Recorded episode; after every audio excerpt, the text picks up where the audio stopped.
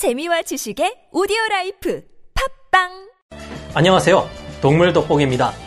호랑이와 곰은 각각 지상의 최상위 포식자로 이름을 날리는 무서운 맹수들입니다.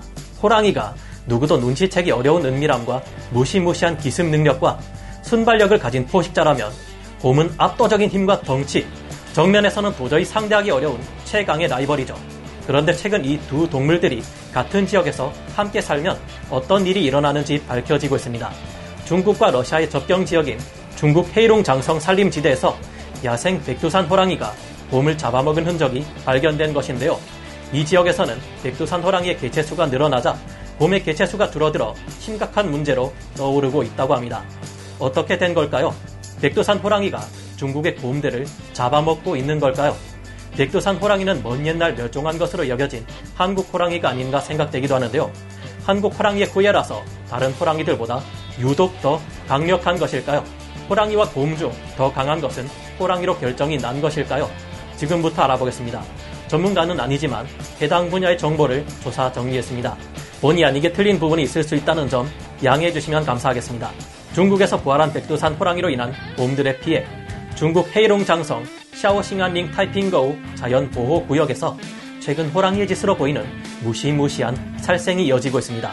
산속에 있는 고양이과 동물들을 연구하던 타이핑거우 자연보호구역 관리국 직원들은 호랑이의 발자국을 따라가다가 곰 한 마리가 찢긴 상태로 죽어 있는 것을 발견했는데요. 타이핑거우 자연보호구역 관리국의 직원인 유엔 리는 이 같은 견해를 밝혔습니다. 호랑이가 곰의 복부와 목 앞부위를 모두 먹어치운 상태입니다. 곰의 사체에서 여전히 열기가 뿜어져 나오고 있습니다. 곰을 잡아먹은 것이 어떻게 호랑이라고 단정 지을 수 있었을까요? 싸움 현장에는 호랑이의 발자국이 있었고 이 부근에서 호랑이가 곰을 다 먹은 후에 누워서 휴식을 취하는 적도 있었기 때문이라고 하는데요. 이 외에도 백두산 호랑이들이 중국에서 곰들을 잡아먹은 사례가 속속 들이 보고되고 있습니다. 백두산 호랑이가 돌아왔다는 소식이 이미 몇 년 전부터 이 지역에서 들려오고 있었습니다. 2018년 6월 30일 새벽 3시 중국 헤이롱 장성 동북부에 있는 라오 흐어센 마을에서는 농장 관리인이 키우던 말이 갑자기 시끄러운 울음소리를 냈다고 하는데요. 소리에 놀라 농장 관리인이 나가보니 말들이 한데 모여 덜덜 떨고 있었다고 합니다. 호랑이는 말 한 마리의 목을 물어 죽인 뒤 뒷다리를 뜯어먹고 사라졌다는데요. 눈앞에서 자기 동료가 뜯어먹히는 것을 봤을 테니 말들은 정말 무서웠을 겁니다. 당시 헤이롱장 임업 관리국에서는 호랑이를 관찰하기 위해 말 사체 주변에 카메라를 설치하고 3일 동안 관찰했는데요. 하지만 호랑이는 귀신같이 이를 눈치채고 다시 돌아오지 않았다고 합니다. 최근 몇 년 사이에 이 지역의 생태계가 복원되었다는 것은 좋은 일입니다. 하지만 웃을 수만은 없는 상황인데요. 러시아에서 이 지역으로 호랑이들이 돌아오기 시작하자 이 지역에 살던 곰들의 개체 수에 큰 변화가 생겼기 때문이라고 합니다. 헤이롱장 탈핑거우 관리국 보호국장인 가오 전 위의 말에 따르면 곰의 포착 빈도가 호랑이가 이 지역에 유입된 이후부터 크게 줄었다고 하는데요. 첫 번째 백두산 호랑이가 이곳 보호구에 들어온 후 지금까지 최근 몇 년간 관찰한 결과 발색 곰과 흑곰의 수가 점점 줄어들고 있다는 것을 발견할 수 있다고 합니다. 백두산 호랑이는 곰 전문 사냥꾼일까요? 지난 영상에서도 말씀드린 것처럼 지리적 여건상 한국 호랑이란 종이 따로 있다고 학계에서 인정받지는 못한 상태입니다. 백두산 호랑이 또한 시베리아 호랑이라고 봐야 한다는 것이 많은 전문가들의 공통된 의견인데요. 일반적으로 곰과 호랑이가 붙으면 누가 이긴다고 장담할 수 없는 것으로 생각됩니다만 이는 곰의 종류가 무엇인지에 따라 달라지는 이야기입니다. 실제로 반달 가슴곰은 시베리아 호랑이에게 잡아먹히며 느림보 곰의 경우 벵골 호랑이에게 잡아먹히는 경우가 많은데요. 오죽하면 이 같은 곰들을 전문적으로 사냥하는 개체도 보고된 바 있을 정도입니다. 반달 가슴곰이나 느림보 곰들 같은 중소형 곰들은 호랑이보다 덩치가 작고 호전성도 낮습니다. 게다가 식성도 고기를 먹기보다는 식물이나 곤충 위주로 배를 채우는 것을 더 선호하는 얌전한 이들인데요. 말하자면 이들은 호랑이의 경쟁자라기보다는 피식자의 입장인 셈입니다. 이 곰들은 어느 지역에서나 종에 관계없이 호랑이 울음소리만 들어도 도망칠 정도로 크게 경계하는 모습을 보이는데요. 하지만 호랑이도 이들을 조심해야 할 때가 있습니다. 반달 가슴곰의 평균 체급이 60kg에서 140kg 정도밖에 나가지 않는다 해도 수컷들의 경우 최대급은 200kg 정도입니다. 이 정도면 암호랑이 덩치에 비견될 정도로 큰 덩치인데요. 이들은 귀여운 외모에 초식성이라 방심하기 쉽지만 한 번 공격하기로 마음먹는다면 무서울 정도로 치명적인 공격을 퍼붓습니다. 방어를 위한 공격일 뿐인데도 마치 적을 죽이려는 듯 맹렬하게 덤벼드는데요. 이들은 사실 테스토스테론이 과도하게 분비되는 공격적인 맹수들인데다 호랑이나 늑대, 표범 같은 맹수들의 위협을 자주 받기 때문에 천적이 없는 대형 불곰보다도 오히려 더 위험하다고 합니다. 의외로 인명피해를 가장 많이 내는 곰이 이들이라고 하죠. 느림보 곰 또한 수컷의 경우 80kg에서 145kg까지 나가며 위협을 느끼면 매우 사나워진다고 합니다.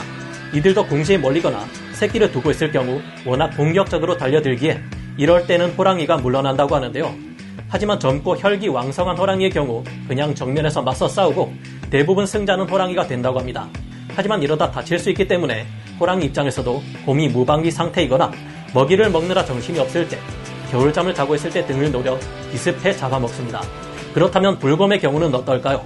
불곰은 원래 육식성이 강한 맹수인데다 수컷의 경우 몸 길이 2m, 200kg에서 360kg의 덩치를 자랑하는데 겨울잠을 앞두고 있을 경우 600kg 이상까지 덩치가 커집니다. 그래서 보통 반달 가슴곰보다는 호랑이에게 사냥당하는 경우가 적을 것이란 생각이 들죠. 그런데 사실 의외로 오히려 시베리아 호랑이의 식단에 더 많이 포함되는 것은 불곰이라고 합니다.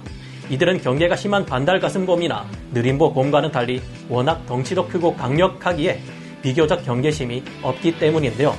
물론 다자란 불곰은 수컷 기준으로 평균 체중 200kg, 최대 개체도 350kg 정도인 호랑이보다 더 거대하고 힘도 더 셉니다. 게다가 일어서서 공격하기 때문에 호랑이의 양 앞발을 이용한 타격으로 상대하기도 어려운데요.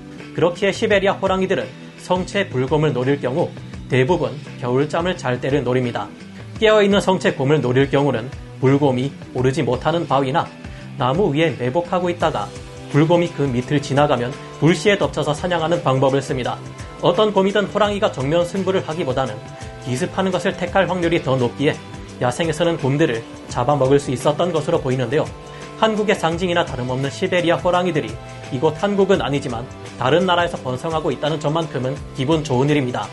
하지만 호랑이들에 의해 점점 더 흑곰과 갈색곰들이 줄어들어 위기에 처한다면 문제가 될 것으로 보입니다. 더구나 이곳 인근 마을에서는 최근 먹이를 찾아 민가에 내려오는 백두산 호랑이들에 의해 가축을 잃고 있는데요. 주민들은 백두산 호랑이들이 보호동물이라 어떻게 손쓸 방법도 없고 너무 무섭다고 호소하고 있습니다. 호랑이가 사냥하기에는 다소 위험을 감수해야 하는 곰을 많이 잡아먹고 가축까지 잡아먹는다는 것은 이곳에 생각보다 호랑이를 위한 먹이가 적다는 것을 의미하지 않나 생각해 봅니다. 호랑이가 원래 먹잇감으로 선호하는 멧돼지나 사슴 같은 동물을 인력군들이 잡지 못하게 관리하고 호랑이들의 영역과 주민들의 영역을 나눠 서로 침범하지 않도록 안정적인 자연 환경이 주어진다면 어떨까요? 그때가 되면 주민들과 백두산 호랑이 모두 평화롭게 살 수 있지 않을까 생각해 봅니다. 오늘 동물 돋보기 여기서 마치고요. 다음 시간에 다시 돌아오겠습니다. 감사합니다.